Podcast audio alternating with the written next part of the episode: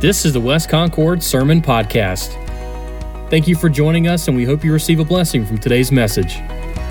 So good to see everybody on this beautiful Labor Day weekend Sunday.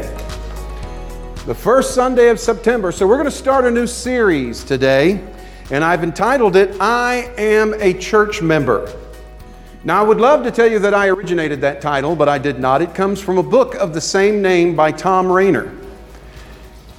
And we looked at this a few years ago, and I think it's time for a look again.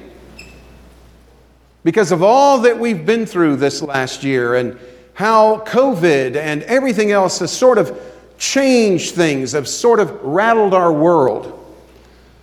So, we're going to talk about the church, and we're going to specifically talk about what it means to be a church member over the next few Sundays.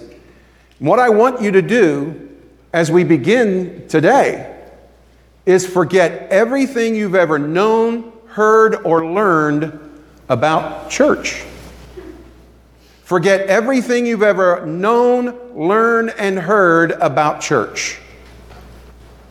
Because there are things that you've learned, things that you've grown up with, things that you understood about the church that if we do this right, we're going to blow them to smithereens over the next few weeks. With the purpose as we talked about in Sunday school this morning, with the purpose of making the church and glorifying God in the church and making the church what God wants it to be. And this morning is going to be kind of introductory. We're going to look at the idea of what is a church. What is a church? And that's the question I want to pose to you this morning. What is a church? Again, you think about churches that you perhaps have been to, churches that you've heard of, churches that you've seen in media. Maybe as you drive down some of the tree lined avenues of our locality here, you see all sorts of different churches. See red brick church buildings, white board church buildings, storefront church buildings, cathedral like church buildings. Because, quite possibly, when I said there are many churches and what is the church, a building came into mind a building came into mind. Well, let's do this. Let's get rid of this idea of a building because this building that we're in is not a church. It's a church building, it's a house in a sense. When you think of the church, if you're a believer, I want you to get your own face in mind. You are the church. I am the church. And we're here, as we learned in Sunday school this morning, we are here for a purpose. We are here for a reason. And it's not the reason many people believe it is. I quote this often because it just startled me when I first read it. And it's been a few years, so maybe it's changed. But Gallup did a poll asking people, what is the purpose of a church? What is a church for? And 86%, excuse me, 86% of the respondents said that the church's purpose is to take care of me and my family. I had to read that twice. And then 14%, give or take two or three, you know how those polls go, say that the church exists to bring honor to the Lord Jesus Christ and to be a lighthouse in the world. Clearly, even though this data is a little old, I need to get it refreshed. Clearly, it sort of paints a picture, doesn't it, of our expectations. And listen, people in church have expectations. I know I've been in the ministry a while. People have a lot of expectations of their pastor, of their church staff, of their deacon body, of their Sunday school teacher, of each other. Oh, we got expectations. This is the way the church should run. This is the way the church should carry on. This is what the church should do. And by the way, if I don't like what you're doing, I'll leave and go find another church. Because today we pick churches like we pick burger joints, banks, and bags of potato chips. Whatever works for us at the time. So, what is a church? Well, the church in the scriptures is a called out assembly. The Greek word, as we've said so many times, ecclesia, is a compound word. It means called out. Called out assembly. You know, that, that definition, whenever you see the word church in the New Testament, that's the word that's used, by the way. And it's interesting because it never speaks of buildings. That word has nothing speaking of buildings. That word has nothing in that word speaking of boards, a deacon board, an elder board. There's no board in that. People get bored in church, but that's their spiritual problem. That's not necessarily in the word. It doesn't speak about programs in that word, it doesn't speak about denominations. It simply means a called out assembly, called out from the world, called out for the glory of God, called out for the purpose of God, as we learned in Sunday school, called out for the mission of God. As a matter of fact, I love what one fellow said, William Temple. Talking about the church, the called out assembly, he said, The church is the only cooperative society in the world that exists for the benefit of its non members. We're a called out assembly whose job it is to reach, to the, reach out to the lost and bring them to Jesus. That is why we are here. Series over, let's go eat lunch and go home. No. The church is a called out assembly, and the purpose of the church is to go out in the world and to preach the gospel. The purpose of the church, this assembly, is to go out and bring people to a deeper walk with Christ, a relationship and fellowship with Jesus Christ. That is all the church is supposed to be doing as its main thing. That's why we are here. That's why we exist. We need to make sure that we understand that if any of the next few weeks is going to make any sense. We need to make sure we understand that concept if anything the scriptures say about the church is going to make sense. See, we live in a day and age where we don't try to make sense out of scripture. We've become relativist in our belief and thinking. Used to be that when you read scripture, you read it for what it said and you did what it told you to do. But now, if you go into a modern Bible study, you'll have a, a facilitator there. That's a nice word. And he, will, he or she will sit there and they will talk and they'll read scripture and say, Well, what does this mean to you? It doesn't matter what it means to you and I, it matters what God meant it to mean. What matters is what do we do with it? So when I preach these series, and any series, God is teaching us through me. And listen, I'm a very imperfect teacher, I'm an imperfect conduit. That's why you need to have your Bible, whether a Bible or your device or whatever, have the Word of God. Because we are going to upend what we believe and understand the church to be, and basically why we exist and what we're to do. So, as we dive into the Word, let's have a word of prayer as we take on this challenge. Father, we are grateful to be here this morning. Father, what a wonderful privilege it is to gather as your church. You have called us out of the world to gather together as a corporate body, your body, to worship you and to give you honor. Father, there is no better activity for a believer to do on Sunday morning than to worship you. And I thank you, the, these here have chosen to do that. Bless them for that purpose. Thank you for them, Lord. And I pray that as we open your word, you would continue to bless us, enrich us, and train us. We pray in Jesus' name. Amen. So, what is a church? When is a church a true church? So, what I want us to do over the next few weeks is take West Concord Baptist Church and put it up against this ruler of God, this, this measuring rod of God. Not only our church corporately, but also you specifically, because you're a member of the church. And I want you to put yourself, not your neighbor, not your wife, not the guy across from you, not the lady behind you. I want you to put you against this little canon of measure and ask yourself honestly and truthfully Am I a real church member? Am I what God intends a church member to be? But let's understand church. When is a church truly the church? When are we being what God wants us to be? Take your Bibles and go over to Matthew chapter 16. Matthew chapter 16. It's interesting, we're going to ask this question, and we're going to look at a passage placed in the Gospels. And understand this the Gospels tell us the events that led up to the establishment of the church. Up until this point, the church had not been established yet. But we're going to look at the establishment clause this morning.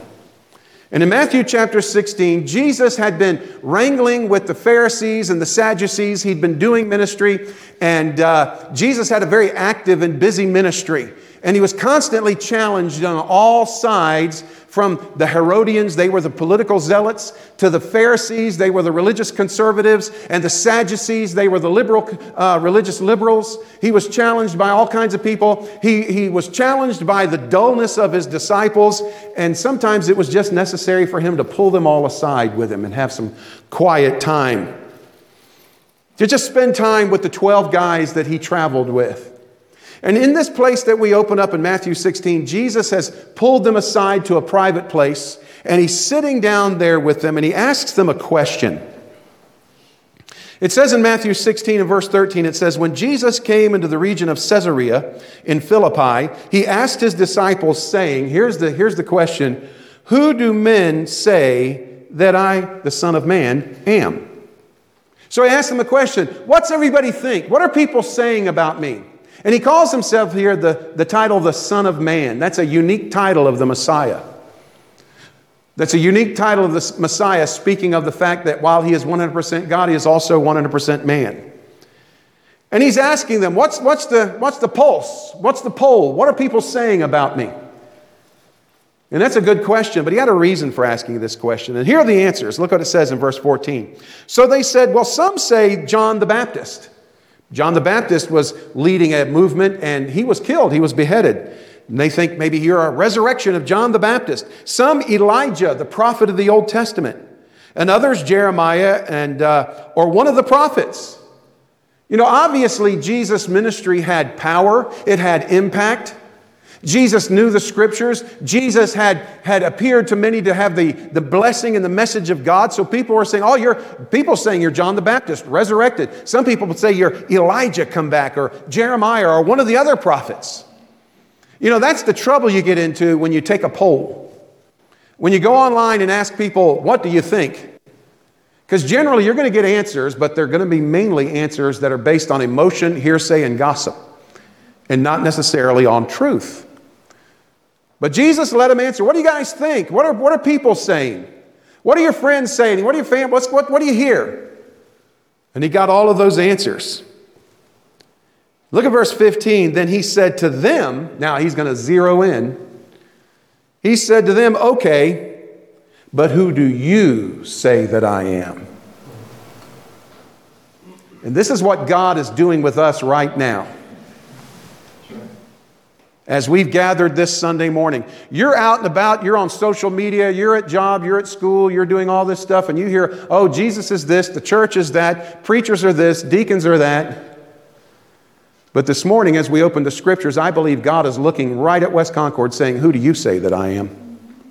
Because this determines the foundation of what a church really is. At this point, Jesus is about ready to announce and establish the foundation of his church. And he's saying, Who do you say that I am? And here's the thing, folks who you believe Jesus is will determine what you believe the church is.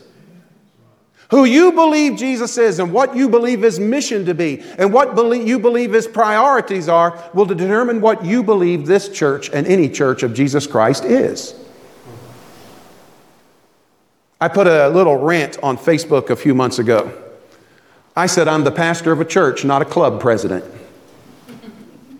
I'm not interested in a secret handshake or a nice jacket. I'm not here to make you feel good about yourself. I'm not here to pat you on the head. I'm not here to do all of these things. I'm here to be Christ's spokesman. I'm here to, to bring you to the place where you are Christ's spokesman and women to where you go out and represent Christ. We are a church, we are not a club. I am not the club president. If you want a club president, let me know so I can get out of the way so you can go find him. We are the church of Jesus Christ to the glory of God. So Jesus is asking his disciples, Who do you say that I am? And I believe as God is looking you right in the eye this morning and he's asking you, Who do you say that I am? And there is a right and wrong answer. And here he is. Don't you love Peter? Peter was this guy that if he's in a room and somebody asks if Peter's going to be the guy who's going to go, ooh, ooh, ooh, I know. Peter's always that guy. And understand this about good old Peter he didn't get it right all the time. See, that's a wonderful thing about people in the Bible, personalities. They, they struggled with life just like you and I do. I don't get it right all of the time. You don't get it right all the time. Boy, Peter, he not only got it right all the time, he broadcasted it. You read the gospel, Peter's always putting his foot in his mouth. Except this one time. Peter gets it right. In verse 16, it says, Simon Peter answered and said, You are the Christ, the Messiah, the Son of the living God. Peter got it right. He nailed it. Sad part about Peter is just in a little while, he would then turn around and deny that he ever knew Jesus. We're fickle like that. We'll shout and roar for Christ one minute, and then when we're challenged, we'll scurry off into a corner and hide. Peter, Peter did that. Peter struggled.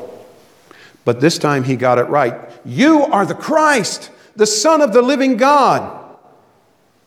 And here's Jesus' answer to him. Jesus answered and said to him, Blessed are you, Simon Bar Jonah, for flesh and blood has not revealed this to you, but my Father who is in heaven. So Peter got it right. And he was saying, You know, this isn't knowledge that you came up with, Peter. God must have spoken through you. You at this moment were in tune with the Spirit of God. You know, when we do say things right like this, that's when we're in tune with the Spirit of God.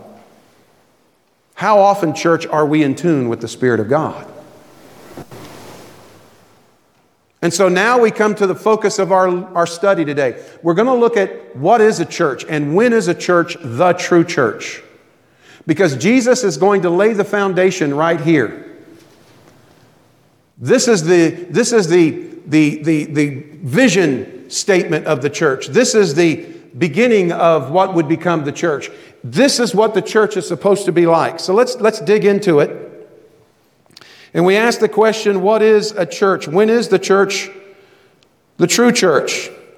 And first, we're going to see that Jesus is going to tell us it is the church when it is established on Christ. Look what Jesus says. In response to Peter, he said, You know, you got it right, Peter. He said in verse 18, And I say to you that you are Peter. His name was Simon. Simon Bar Jonah, Simon the son of Jonah, which is what that means in the Hebrew designation. This is where Peter gets his nickname, because that was his nickname. We know him as Peter, but that was his new nickname.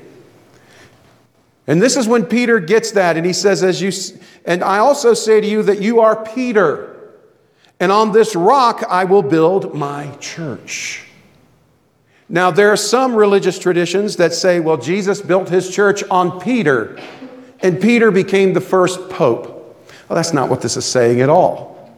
As a matter of fact, in his declaration, Jesus is making a word play. He said, I'm going to call you Peter. The Greek word there is Petra, which is a small, tiny rock. A small rock, a stone. And then he says, upon this rock, he uses another Greek word, Petros, which means a large, grand stone. In other words, Peter, you are a small part of this, but your declaration that I am the Christ, the Son of the living God, I am the rock. On this rock I will build my church. The Bible tells us in Peter, second, uh, 1 Peter chapter 2, that Jesus is the cornerstone of the church. He is the foundation of the church. And that's what the church is built on. When it is established on Christ, that's when the church is a church. When Jesus says, On this rock, not little Peter, but the rock, that proclamation of Christ as the Savior, Messiah. He is the rock upon which the church stands. It doesn't stand on purses. We've just had two finance meetings this last couple of weeks. A lot of work goes into making sure our church operates in a business fashion. And I appreciate those who work hard and have that kind of skill and intellect to do that. I really do. One of the things that we can be glad about here at West Concord is this church operates with financial integrity. I love it when I have new members classes and I'm able to tell the church all the ways this church handles money. Because there are churches that don't do that very well. I've been involved in them. I've seen them in the past, how money is handled. And it's heartbreaking and it's sad. But understand this about the church it is not built on money. This church could not have a dollar in the bank and it could still be the church of Jesus Christ. I remember when we were planning to move out on this property. I remember the rumors that were flying. Oh, Brother Mike, we're going to have to earn and borrow $8 million to build that building. I'm thinking, what in the world are you going to build? we didn't have enough acreage to build $8 million worth, but that was the rumor that was going around. And then I had one lady come into my office wringing her hands the morning we were going to vote. And she said, Oh, Brother Mike, we're going to not going to be able to make that $10,000 a month payment. Brett, are we paying $10,000 a month? No. no. And I remember getting in front of the church that Sunday morning and said, Listen, we're going to be obedient to God whether we have a million dollars or one dollar in the bank. Because our church is not built on purses, it's built on Jesus Christ. Not only that, but it's not built on personalities.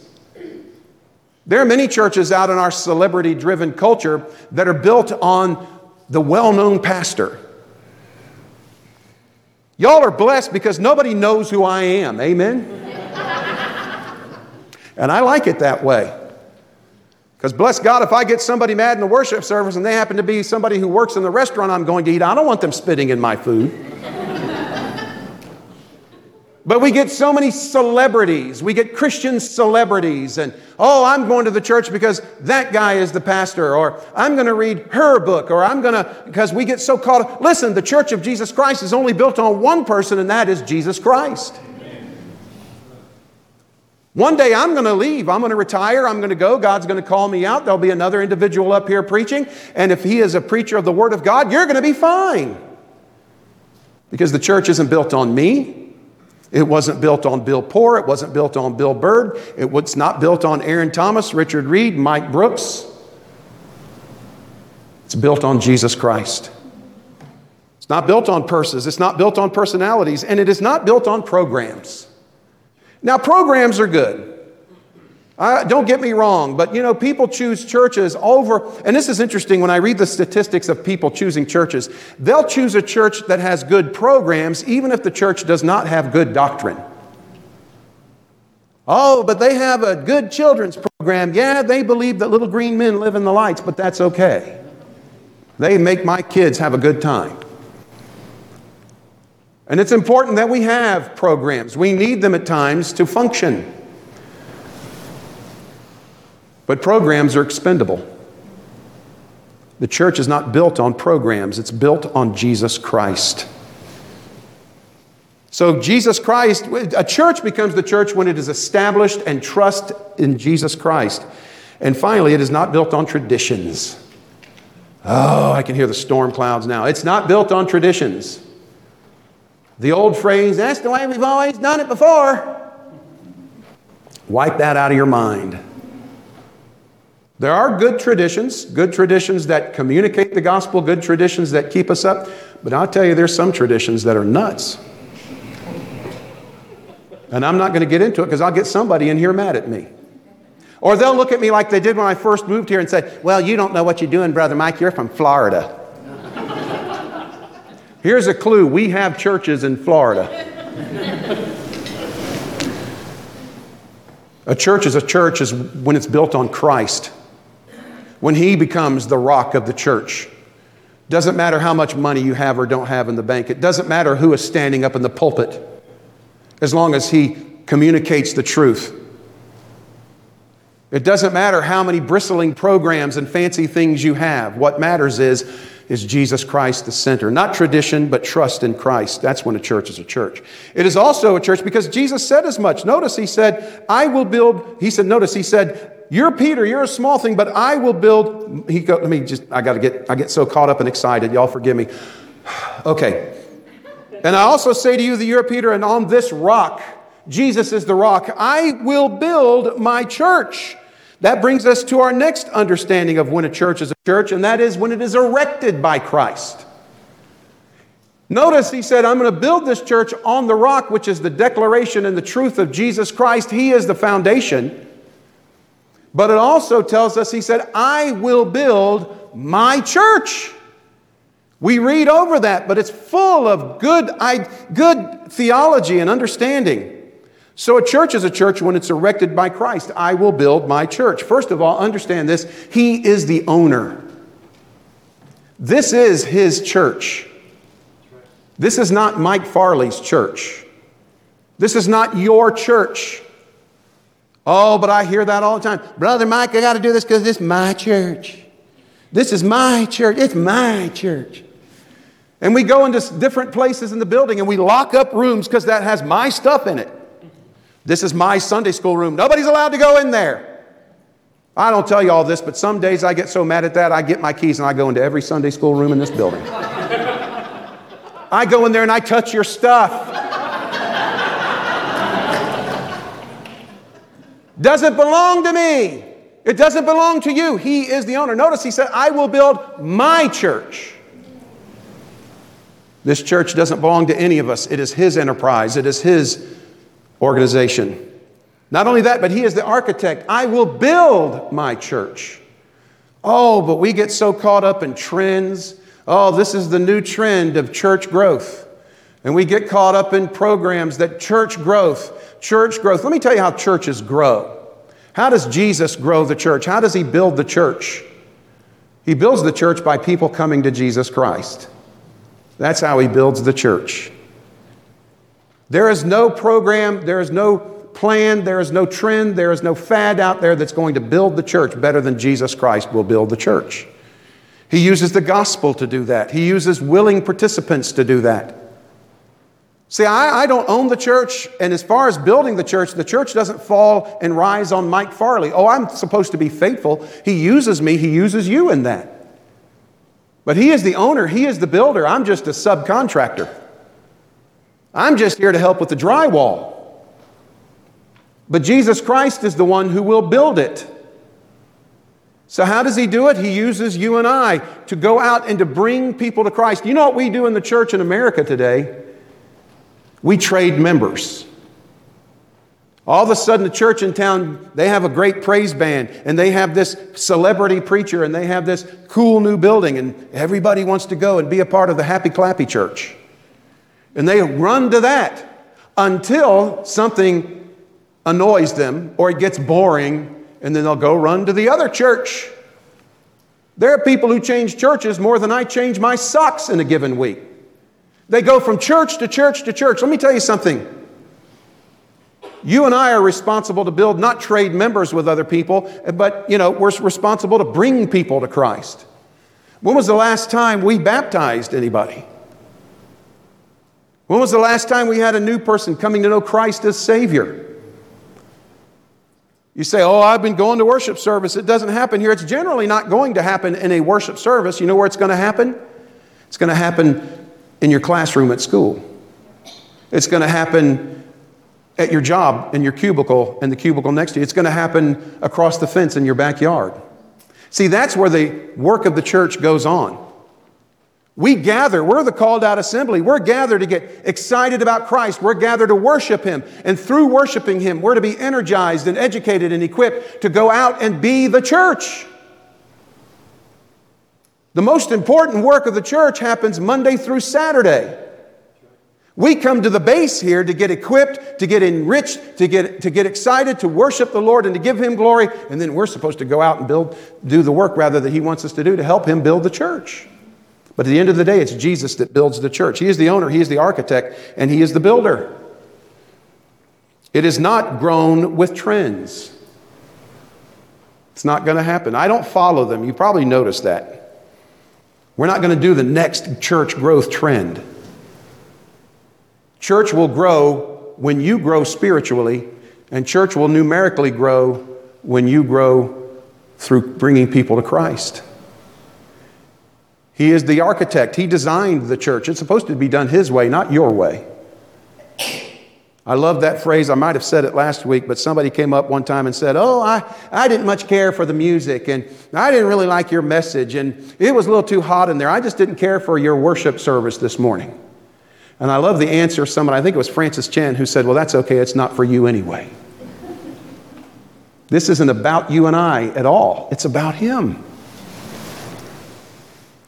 The church is the true church when it is established on Christ. The church is the true church when it is erected by Christ. I will build my church. And finally, Jesus said the church is the true church when it is engaged for Christ. Notice what it says as he continues in Matthew.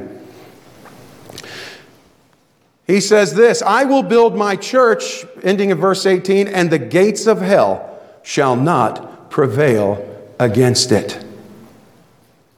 In other words, the church is not supposed to be sitting in the pew enjoying the program. We are to be out and about doing the work. That is our task. He gave us our task. In the end of each gospel, go into all the world and preach the gospel. In the book of Acts, he said, You shall receive the Spirit of God, and he will empower you, and you will be witnesses to me to Jerusalem, Judea, to Samaria, and to the other ends of the earth.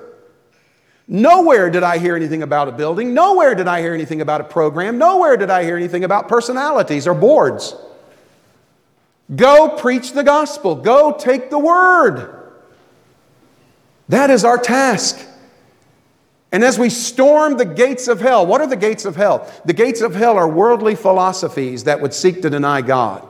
The gates of hell are sins that would seek to hinder someone from coming to Christ. The gates of hell are those obstinate situations and people who want to deny Christ. The gates of hell involve anything that would shut out godly people. We as the church are supposed to storm those gates. We're to be out there running into them and, and with the good news of Jesus Christ, shoving them open. But instead, we run and hide in our little building. We don't need to do that. That's our task go into the world and preach the gospel. What, are, what is our target? Well, our target are the people. The target, it's the people, the ungodly, those who are lost. Oh, Brother Mike, I support missionaries overseas.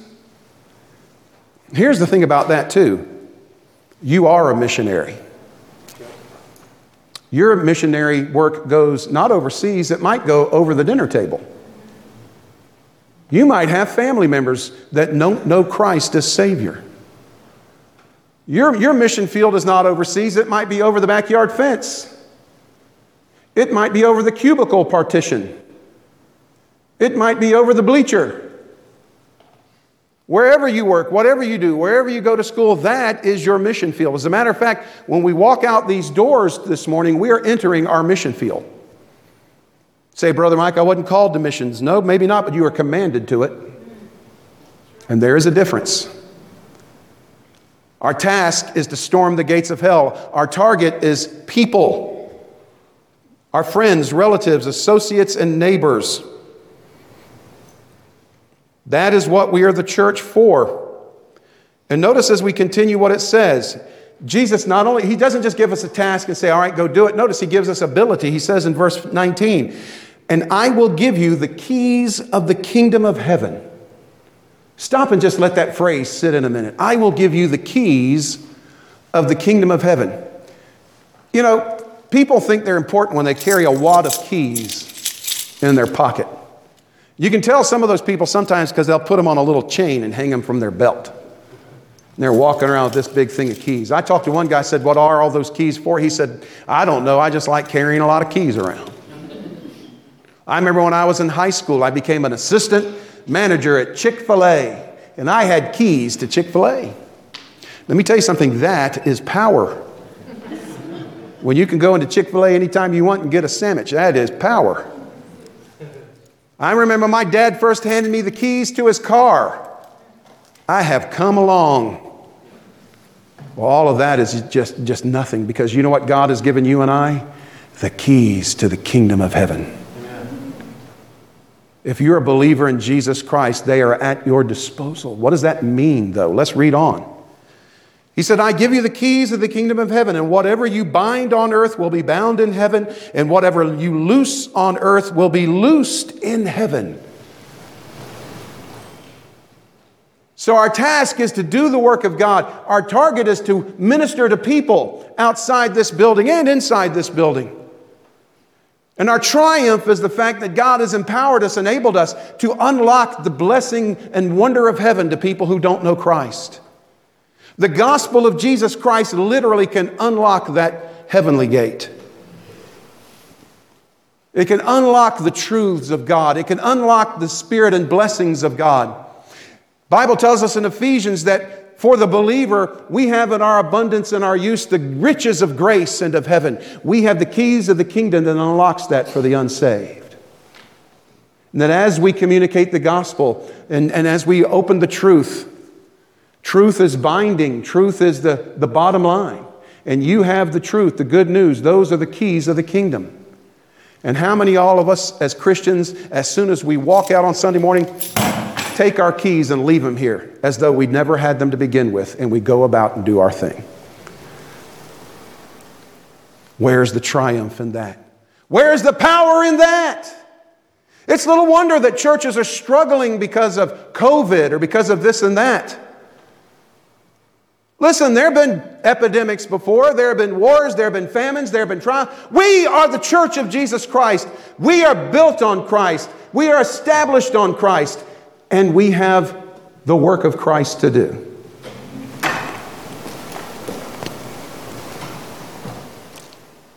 So we find that to be what a real church is. And it is not internally tangled. Oh my goodness, folks, we get so caught up in little issues at church. Here, the world is dying and going to hell, and we're worrying about where the flags go, or we're worried about how much money goes here, or we're worried about uh, what color to paint the wall, or we we have business meetings. I remember when I first took the church, it took us three months to buy a ladder. Do you know how stupid that is? We'll invest, we'll look, we'll, and people are dying and going to hell. Let me tell you something very quickly. Understand this your neighbor may or may not know Jesus Christ. We're in the middle of a COVID pandemic. What would happen if your neighbor got COVID and passed away and you never told them because you were too busy doing church work? What about your fellow student at school? I remember when I was a senior in high school, I had a couple of buddies. They got in a car accident coming home from a football game. They were all killed. And to this day, I regret that I never got to share the gospel with them because I knew, I don't know, they may have been saved, but I don't know. We have got to stop playing the church. We have got to stop pretending to be the church. We have got to stop doing the church, and we have better start being the church. And I know you can remind me all day long of my responsibilities, Mike Brooks, Aaron's, Richard's. But for the next few weeks, I'm going to share with you what all of our responsibilities are as a church member, what God expects us to be young and old, male and female, no matter what race, no matter what gender, no matter who you are, rich or poor. If you're a believer in Jesus Christ, you are the church, and we should be engaged in Christ, not in trivialities. Because this church is erected by Christ. It's not up to me, it's not up to you, it's up to Him. We yield and let Him do the work because it should be built on Jesus Christ. Thom Rainer shares this in his book. Let me close with this.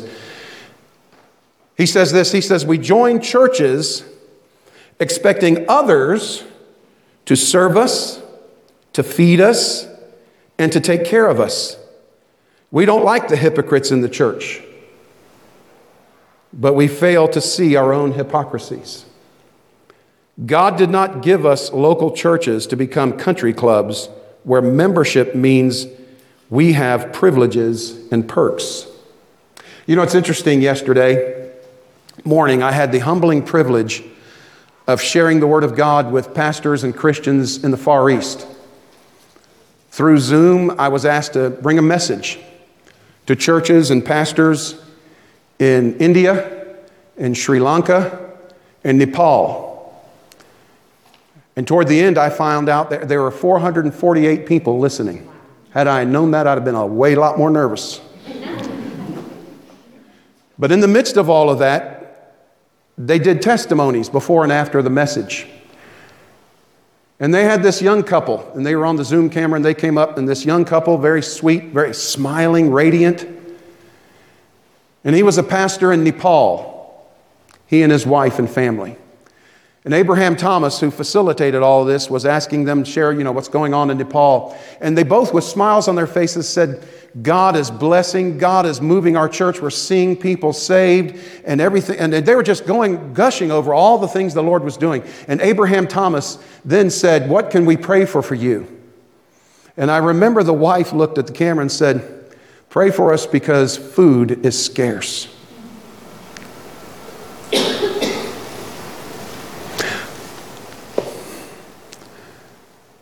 We worry about all sorts of things. And here we have a couple who are being the church. They don't have any buildings, they don't have any boards, they don't have any budgets. And she said, Food is hard to come by, it's scarce. But she said it gleaming with the smile. I tell you, it was hard to go home and even eat lunch after that. West Concord Baptist Church, let me tell you something.